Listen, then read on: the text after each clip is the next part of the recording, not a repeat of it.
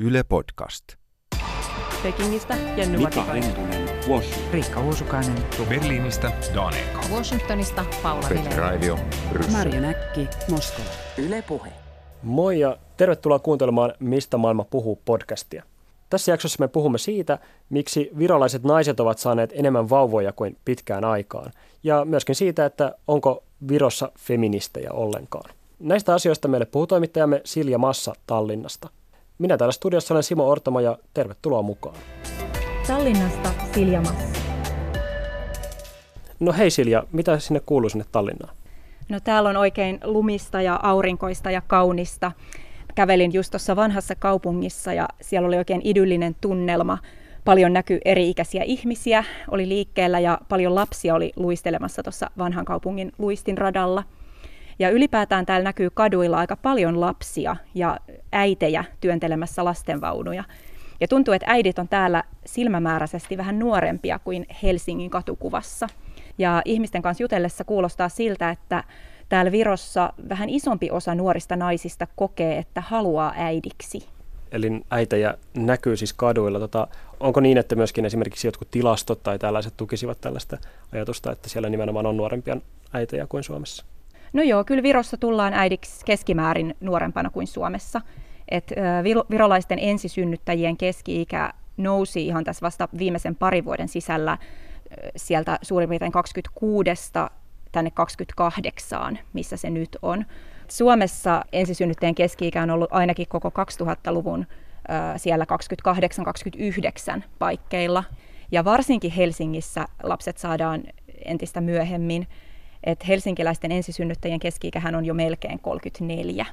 No joo, no se itse asiassa no, nyt kun mietin, niin sehän kuulostaa kyllä aika tutulta. Itse on 30 helsinkiläinen ja, ja täytyy sanoa, että vasta ehkä ihan viime aikoina alkaa kaveripiirissäkin olla lapsia ja vauva-uutisia kuuluu. Tota, miten, jos vertaisi Viroon, niin jos kolmikymppiset vasta alkaisivat saada lapsia, niin miten, se, miten sitä ajateltaisiin Virossa? Joo, no mulla on sama tilanne, että mä oon Helsingistä kotosi ja meidän kaveriporukassa oikeastaan vielä juuri kenelläkään ei ole lapsia. Ja vaikka me ollaan kaikki jo yli kolmekymppisiä. Ja kyllä mä näkisin, että Virossa meitä ehkä pidetään vähän outoina. Että jos täällä kertoo, että mä oon yli 30 ja mulla ei ole lapsia, ja tämä on vielä ihan omasta vapaaehtoisesta halustani, että en ole niitä vielä halunnut, niin kyllä täällä saa osakseen vähän ihmettelyä. Ja sitä tulee esimerkiksi joltain haastateltavilta, joita mä oon täällä tavannut. Minkälaista se ihmettely on? No saatetaan just kysyä jotenkin, että etkö sä tajua, että lapset on parasta elämässä ja että kohtahan voi olla jo liian myöhäistä. Et vähän tällaista samanlaista, mitä Suomessakin ehkä kuulee, mutta tuntuu, että täällä ne reaktiot on ehkä vielä vahvempia. No, ootko se sitten kuullut, että virolaisille sitten tosiaan tämmöistä sitten tulisi jatkuvasti? Et kyllä mun virolaiset ystävät on puhunut tästä aiheesta paljon.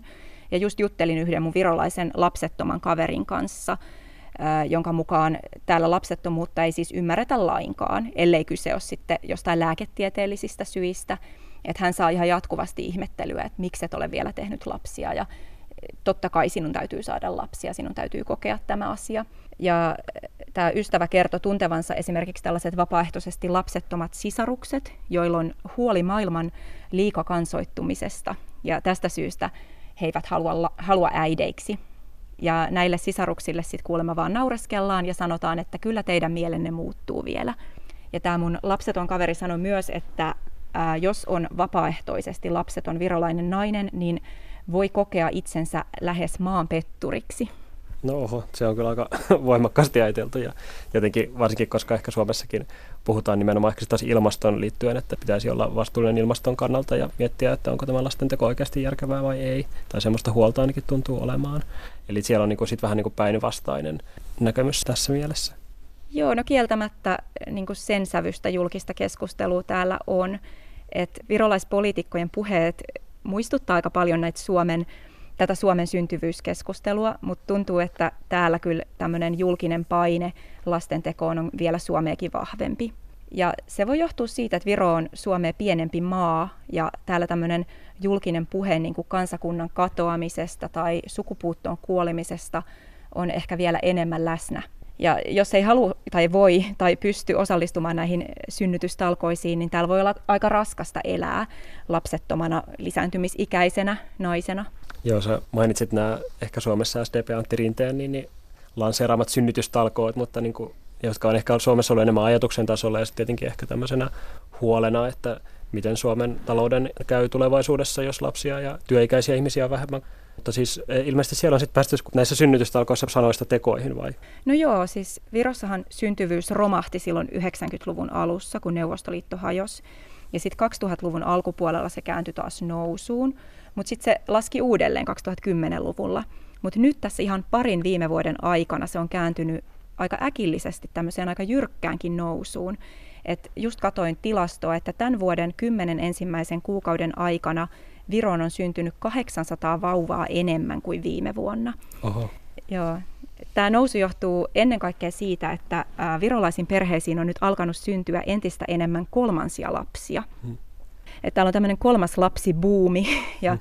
tämän boomin taustalla on oikeastaan selkeästi tai hyvin todennäköisesti tämmöinen poliittinen päätös, että pari vuotta sitten, 2016, Viron valtio alkoi maksaa kolmilapsisille ja sitä isommille perheille tällaista suurperheen lisää. Että nyt kolmilapsinen virolaisperhe voi saada valtiolta tukea, oliko se nyt 510 euroa kuussa, mikä on aika suuri summa maan keskipalkkaan nähden, joka on noin 1300 euroa kuussa. Et, ö, tarkemmin se menee niin, että kahdesta lapsesta voi saada yhteensä 110 euroa tukea, sitten lisää kolmannesta lapsesta on 100 euroa, ja siihen maksetaan päälle vielä tämmöinen suurperhelisä 300 euroa. Ja kolmannen lapsen täällä tekee useimmiten korkeakoulutetut. Eli samalla kun Suomessa syntyvyys laskee nyt jo kahdeksatta vuotta putkeen, niin Viro on saanut tosiaan aikaan tällaiset tietynlaiset synnytystalkoot. Oho, toi nyt on oikeastaan aika, aika vaikuttavakin. Ja myöskin se, että sitä on saatu aikaan nimenomaan niin kuin politiikalla, eli että sen sijaan, että vähän niin kuin vain painostettaisiin, että tulisi tämmöistä keppiä tästä, että voisitteko nyt synnyttää, niin nimenomaan saa myös tämmöistä porkkanaa, eli ihan rahaa. Tota, onko siihen jotain muita syitä kuin sitten nimenomaan tämä niin kuin kolmannen lapsen tuki? No joo, tämä yhteiskunnan tuki on siis muutakin kuin pelkkä se suurperhelisä, eli ä, lapsilisiä on täällä korotettu sieltä 2000-luvun alusta saakka aika järjestelmällisesti. Ja lisäksi täällä on tämmöiset pitkät ä, puolentoista vuoden vanhempainvapaat, joista maksetaan täysi palkka. Oho. Täällä on selvästi tällainen Suomea avokätisempi tukijärjestelmä, että ä, Suomessahan tämä korvausjakso on 10 kuukautta ja summa ei vastaa koko palkkaa. Sitten toinen syy, mä luulen, tälle synnytysbuumille voi olla tämmöinen talouden aika pitkään jatkunut nousukausi. Mä luulen, että täällä on tämmöistä yleistä optimismia aika paljon, luottoa tulevaisuuteen, että Viron työllisyystilanne on hyvä ja perheiden elintaso on noussut. Joo, no toi korvaussumma kuulostaa aika hyvältä. Mistä tämmöinen johtuu, että miten Viro panostaa tosiaan noin paljon juuri niin kuin lasten hankkimiseen, koska mä oon ainakin itse ymmärtänyt, että Viro ei välttämättä ole kaikkein anteliaimpia valtioita Joo, se on ihan totta, että, että Virovaltio ei ole tukenut perinteisesti ihan niin paljon kansalaisiaan kuin, kuin Suomi ja muut Pohjoismaat. Viro on tosi pieni maa. Täällä on vähän yli miljoona asukasta. Ja täällä oikeasti vallitsee ehkä Suomeen enemmän semmoinen todellinen pelko tästä kansakunnan katoamisesta. Et paljon kuulee semmoista puhetta, että jos kantaväestö ei nyt ala lisääntyä, niin virolaiset kuolee kohta sukupuuttoon. Hmm. Ja tätä retoriikkaa käyttää täällä varsinkin tietyt pol- poliitikot, toimittajat ja muut tällaiset julkiset keskustelijat. Sitten mä luulen, että taustalla painaa myös historialliset syyt, että vaikka Neuvostoliiton aikana naiset kävi miesten rinnalla töissä, niin naisen rooliin kuulu ehdottomasti olla myös äitejä ja imettäjiä ja tuottaa ikään kuin lisää neuvostokansalaisia. Ja tuntuu, että jotain tästä asenteesta on vielä jäljellä täällä. Et ehkä näistä edellä mainituista syistä johtuen täällä vallitsee vielä semmoinen melko yleinen asenne, että lasten saaminen on itsestään selvästi naisen elämään kuuluva asia. Niin, niin ja tavallaan velvollisuus niin kuin kansakunnalle ja varmaan voi hi- historiasta löytää semmoisenkin syyn, että etenkin Stalinin aikanahan virolaisia kyditettiin hirveästi Siperiaan ja silloin kansakunnan tulevaisuus varmaan tuntui tosi monesta, että olevan ihan vaakalaudella, että onko Viro enää olemassa näiden neuvostovu- neuvostovuosien miehityksen jälkeen. Onko tässä systeemissä sitten jotain tämmöisiä heikkoja kohtia? No yksi heikkous on se, että Viroshan ei ole mitään tällaista Suomen kotihoidon tukeen verrattavissa olevaa järjestelmää. Eli kun tämä puolentoista vuoden vanhempainraha loppuu, niin perheet saattaakin jäädä vähän niin kuin tyhjän päälle.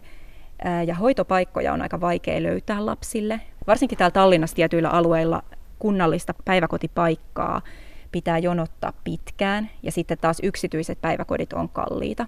Ja aikaisemmin täällä on ollut tosi tavallista, että isovanhemmat on hoitanut lapsia lähes täyspäiväisesti, mutta tuntuu, että tämä käytäntö on vähenemässä ja nykyään se on monesti myös aika hankalaa, koska ihmiset on muuttanut paljon kaupunkeihin ja monella on mummolla ihan toisella puolella maata jossain maaseudulla.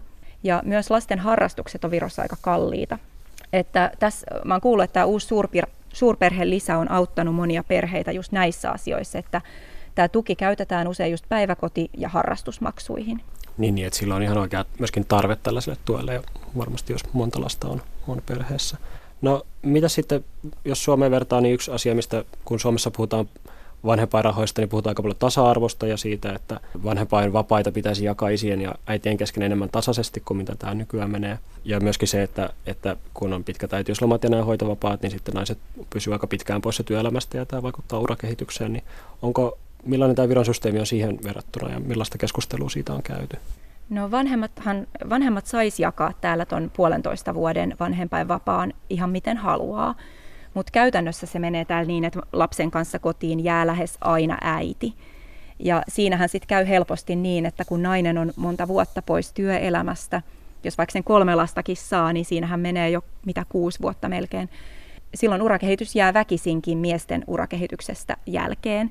Ja Virossa on siis miesten ja naisten palkkaero Euroopan unionin suurin. Ja, Joo, miehet tienaa täällä tuntipalkoissa mitattuna yli 25 prosenttia naisia enemmän. No mitä sitten työnantajat muuten, että ilmeisesti maksavat kitsaasti naisille, mutta onko he muuten asennoituko ne miten, millä tavalla naistyöntekijöihin, jos he lapsia rupeavat saamaan? No mä tunnen semmoisen nuoren äidin, jolla on kaksi lasta ja hänen mielestä tämä Viron valtion lapsimyönteisyys on työmarkkinoilla nimenomaan nuorten naisten etu.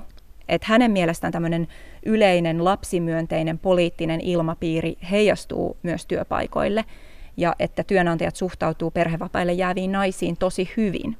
Tämä mun tuttu ei ole kokenut töissä minkäänlaista syrjintää sukupuolensa vuoksi, eikä äitiytensä vuoksi, eikä näiden perhevapaiden vuoksi. Yleisesti ottaen täällä tuntuu, että asenteet on menossa semmoiseen liberaalimpaan suuntaan, ehkä meille tutumpaan pohjoismaisempaan suuntaan. Et vielä Neuvostoliiton aikana yli 25-vuotias lapset on joutu maksamaan täällä lapsettomuusveroa. Oho. Tällaista, tällaista täällä ei niin kuin enää, no, enää sentään ole. no se kuulostaisi aika raskalta. Joo. Mutta et se, että äiti, äiti nähdään ehkä usein vielä tämmöisenä lapsen pääasiallisena hoitajana ja just äiti jää lapsen kanssa kotiin, niin tämä on ehkä yksi merkki siitä, että Viro on vielä monissa asioissa Suomea perinteisempi ja konservatiivisempi maa. Tallinnasta Silja Massa. Puhutaanko seuraavaksi ehkä enemmänkin siitä konservatiivisuudesta ja, ja siitä, että yleensä nämä tasa-arvoasiat, etenkin Suomessa, niin niistä puhutaan aika usein feministisestä näkökulmasta ja feministiset liikkeet on hyvin kiinnostuneita tietenkin perheen tasa-arvosta. Miten sitten Virossa, että puhutaanko näistä asioista niin kuin tavallaan feministisestä näkökulmasta? No, täytyy sanoa, että Virossa feminismi, ainakin se feminismi-sana ja ehkä feminismi-puhe muutenkin, on aikamoinen tabu. Et virolainen helposti vaihtaa puheenaihetta, jos täällä ottaa feminismin heidän kanssaan puheeksi. Et voi olla just kun suomalainen ottaa sen puheeksi, niin se koetaan jotenkin tungettelevana tai ärsyttävänä. Ja naiset Virossa ei halua leimautua feministeiksi. Aika moni nainenkin vastustaa täällä hyvin kärkkäästi kaikenlaisia sukupuolikiintiöitä tai muita tämmöisiä erityisesti naisille suunnattuja etuuksia. Okei. No mitä sä luulet, että mihin tämä liittyy? No mä luulen, että tässäkin vaikuttaa historia jonkin verran. Että tämmöinen länsimainen 60-luvun feministinen aalto jäi näissä rautaesiripun takaisissa maissa suorastaan väliin. Neuvostoliittohan esitti propagandallaan olevansa todella tasa-arvoinen maa, vaikka ei sitä oikeasti ollut. Ja ehkä siksi tasa-arvolla ja feminismillä on täällä edelleen aika huono kaiku. Sitten kommunismin aikaan naiset tosiaan teki töitä siinä, missä miehetkin. Et puhuttiin tämmöisistä traktorinaisista. Ja voi olla, että sitä perua monet naiset kokee aina olleensa miesten kanssa tasa-arvoisia. Niin, että, että tasa-arvo saavutettiin jo, ja sitä paitsi se on ärsyttävää ja viittaa Neuvostoliittoon, jos siitä nyt ruvetaan liikaa tässä puhumaan sitten. Just näin. Tota, ää, miten sitten, että kuinka paikkansa pitävä tämmöinen käsitys on, että kuinka tasa-arvoinen maa sitten Viro kuitenkaan on? No tilastollisesti Viro ei ole kovin tasa-arvoinen maa. Et just luin jutun parisuhdeväkivallasta, että se on Virossa todella yleistä ja siitä ei ole alettu puhua ennen kuin tässä ihan parin viime vuoden aikana. Et tänä vuonna just poliisi oli saanut noin 10 000 ilmoitusta kotiväkivallasta ja niistä sitten 3-4 tuhatta oli johtanut johonkin to- toimenpiteisiin. Mutta mm. poliisi arveli, että se on vaan ihan jäävuoren huippu, että vaan 10-20 prosenttia kaikista näistä kotiväkivaltatapauksista ilmoitetaan poliisille. Sitten naiset on täällä korkeammin koulutettuja kuin miehet tilastollisesti, mutta tienaa paljon vähemmän, eli tämä suuri palkkaero ei ole mm. välttämättä mikään kaikkein tasa-arvoisin tilanne. Ja tähän liittyy se, että naiset ja miehet hakeutuu eri aloille ja tekee työkseen eri asioita. Joo, no osin Suomessahan painitaan samoin ongelmien edessä, mutta kyllähän toi kuulostaa suuren mittakaavan ongelmilta. Tota, välittyykö tämmöinen niin epätasa-arvoisuus sit myöskin kulttuuriin tai arkeen? Joo, no kyllä sukupuoliroolit tuntuu istuvan täällä tiukemmassa kuin Suomessa. Ja sen huomaa tämmöisissä aika pienissäkin arkisissa jutuissa. Esimerkiksi jos ravintolan pöytäseurueessa on naisia ja miehiä, niin naiset harvemmin kaataa viiniä, vaan se viinin kaataminen on miesten tehtävä. Ja nämä roolit totta kai näkyy sitten myös jonkin verran ihmisten ulkoisessa habituksessa. Ne on siis tietty pelkkiä yleistyksiä, mutta ei ehkä kuitenkaan ihan pelkkiä kliseitä.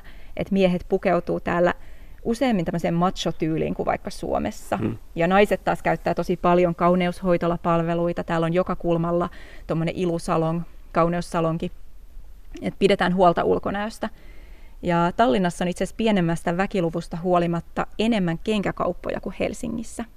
Luin jostain, okay. että Sofi Oksanen oli kommentoinut tätä ihan kiinnostavasti, että hän uskoi, että tämä voi johtua siitä, että Neuvostoliiton ajalla kaikenlainen tämmöinen seksuaalisuus häivytettiin, ja sitten taas nykyään seksikkyyttä halutaan korostaa just sen, siitä syystä, että se on ehkä kapinaa tuolle Neuvostoliiton hyvin tämmöiselle epäseksuaaliselle nais- ja mieskuvastolle. Joo, no ainakin tuo Sofi Oksasen teoria kuulostaa siinä mielessä kyllä tutulta, että se on kyllä, kun, kun itse on Venäjällä käynyt, niin sen, sen havaitsee kyllä on ihan saman jutun, että ollaan että sukupuolierot erot esimerkiksi pukeutumisessa on aika isot ja myöskin käyttäytymisessä. Kuuluuko tämmöiset asenteet sitten politiikassa niin kuin jollain ikävällä tavalla tai julkisessa keskustelussa? No joo, varsinkin tuolta äärioikealta kuuluu paljon tällaisia hyvinkin tunkkasia ja vanhanaikaisia asenteita, esimerkiksi tuon Viron konservatiivisen kansanpuolueen, tämmöisen hyvin äärioikeistolaisen Ekren puheenjohtaja Mart Helme on sanonut julkisesti, että nainen, joka tuhlaa hedelmällisen ikänsä työntekoon ja uraan, ei ymmärrä maailmasta eikä omasta tulevaisuudestaan mitään. Tämä mun virolainen lapseton ystäväni, jonka kanssa mä juttelin tästä teemasta just taannoin, niin ihmetteli ennen kaikkea sitä, että miksi virolaiset lapsettomat naiset tai muut, muutkaan virolaiset – ei ole suuttuneet näistä poliitikkojen lausahduksista, joissa heitä syyllistetään lapsettomuudesta ja kansakunnan sukupuutosta aika suorin sanankääntein. Et jos vertaa vaikka Suomeen ja tosiaan näihin Antti Rinteen synnytystalkoon-puheisiin, niin nehän nostatti aikanaan ihan hirveän kohun ja tosi paljon kritiikkiä myös Antti Rinteen oman puolueen sisällä. Et se on niin aika hämmentävää, että miksi virolaiset naiset ei ole jo varrikaadeilla. No löytyykö sitten tällaista feminismiä sitten ollenkaan tämmöisestä ympäristössä, joka on sitten noinkin hankala ja jossa niin kuin tavallaan naiset ei itsekään ole välttämättä mukana?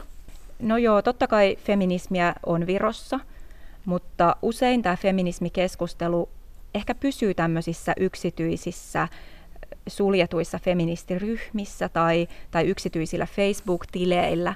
Et ehkä tätä julkista feminististä keskustelua on vähemmän. Mutta kyllä mun silmiin vaikuttaa siltä, että virolainen yhteiskunta on avautumassa ja monista entisistä tabuaiheista on pikkuhiljaa alettu puhua. Ja, politi- ja politiikassa on myös käynnissä tämmöinen sukupolven vaihdos ihan selkeästi. Niin senkin voi mainita, että Virossahan on ensimmäistä kertaa naispresidentti Kersti Kaljulaid, joka muuten on myös neljän lapsen äiti, että hän on tavallaan esimerkki tämmöisestä naisesta, jolle niin ura ja perhe on mahdollista yhdistää. Ja julkisuudessa on paljon muitakin lasikatorikkoneita, nuoria menestyneitä naisia. Tuntuu, että heitä oikein nostetaan nyt tosi paljon julkisuuteen ja heidän esimerkkinsä näyttää, että, että kyllä ihminen Virossakin voi sukupuolestaan riippumatta olla kunnianhimoinen urallaan ja edetä työelämässä pitkälle. Tallinnasta Silja Massa. Otetaan tähän loppuun sitten vielä tällainen suositus, eli suosittele jotakin teosta, kirjaa, elokuvaa tai vastaavaa, joka kertoisi jotain me, lisää meille Virosta. Joo, mä suosittelisin tällaista Monika Siimetsin ohjaamaa elokuvaa kuin Seltsimees laps, eli suomennettuna Toverilapsi. Tämä on ollut ihan tämmöinen tämän vuoden elokuvatapaus täällä Virossa. Tämä elokuva kertoo lapsuudesta neuvostoajalla. Ja mun mielestä tässä elokuvassa oli tosi hienoa tämmöinen lapsen sisäisen maailman kuvaus. Eli saadaan katsoja jotenkin tajumaan, että miten lapsi näkee ympärillään tämän vallitsevan kommunistisen absurdin järjestelmän. Ja näytetään myös hyvin se, että miten propaganda uppoaa nimenomaan lapsiin aika tehokkaasti. Ja sitten toisaalta se, että miten pelottavaa lapselle on se, että kun äiti viedään vankileirille Siperiaan ja hän joutuu näkemään sen. Tämän elokuvan päähenkilö siis kuvittelee, että tämä äidin lähtö Siperiaan johtuu hänen omista pahoista teoistaan ja sen takia hän alkaa ponnistella ollakseen erityisen kiltti, että äiti palaisi. Mun ö, mielestä elokuva on aika hyvä kurkistusikkuna siihen, että millaisen lapsuuden niin tuhannet ja tuhannet ihmiset ihan tuossa meidän naapurimaassa on joutunut elämään. Monta sukupolvea kasvo tämän propagandan ja tämmöisen jatkuvan pelon keskellä. Ja tämä elokuva ei käsittääkseni tällä hetkellä pyöri Suomen teattereissa, mutta täällä Virossa se vielä pyörii, eli jos on Viron matka suunnitteilla, niin kannattaa katsoa äh, Googlesta tai muualta, että sattuisiko täällä menemään Seltsimies Laps juuri silloin jossakin teatterissa. Kiitos, kuulosti kiinnostavalta nuoren menestyneen naisohjaajan teokselta, joka varmasti myös Suomessa tullaan näkemään, jos ei teattereissa, niin toivottavasti ainakin televisiossa lähitulevaisuudessa. Hei, äh, kiitos tosi paljon Silja sinne Tallinnaan ja, ja hyviä vielä vuoden viimeisiä päiviä. Kiitos, samoin sinne. Siinä oli meidän ohjelma tällä kertaa. Kiitos kaikille kuulijoille. Seuraavassa jaksossa meillä on vieraana Marjo Näkki, kirjavaihtajamme Moskovassa. Nyt voitte lähettää kysymyksiä Marjo Näkille, joita kysyn seuraavassa jaksossa. Eli kysykää jotain, joka liittyy hänen kirjavaihtajan arkeen tai työhön. Ja lähettäkää nämä kysymykset minun sähköpostiosoitteeseeni simo.ortamo.yle.fi. Ja tässä vaiheessa toivotan kaikille hyvää uutta vuotta ja myöskin alkavaa vuotta 2019. Kuulemiin.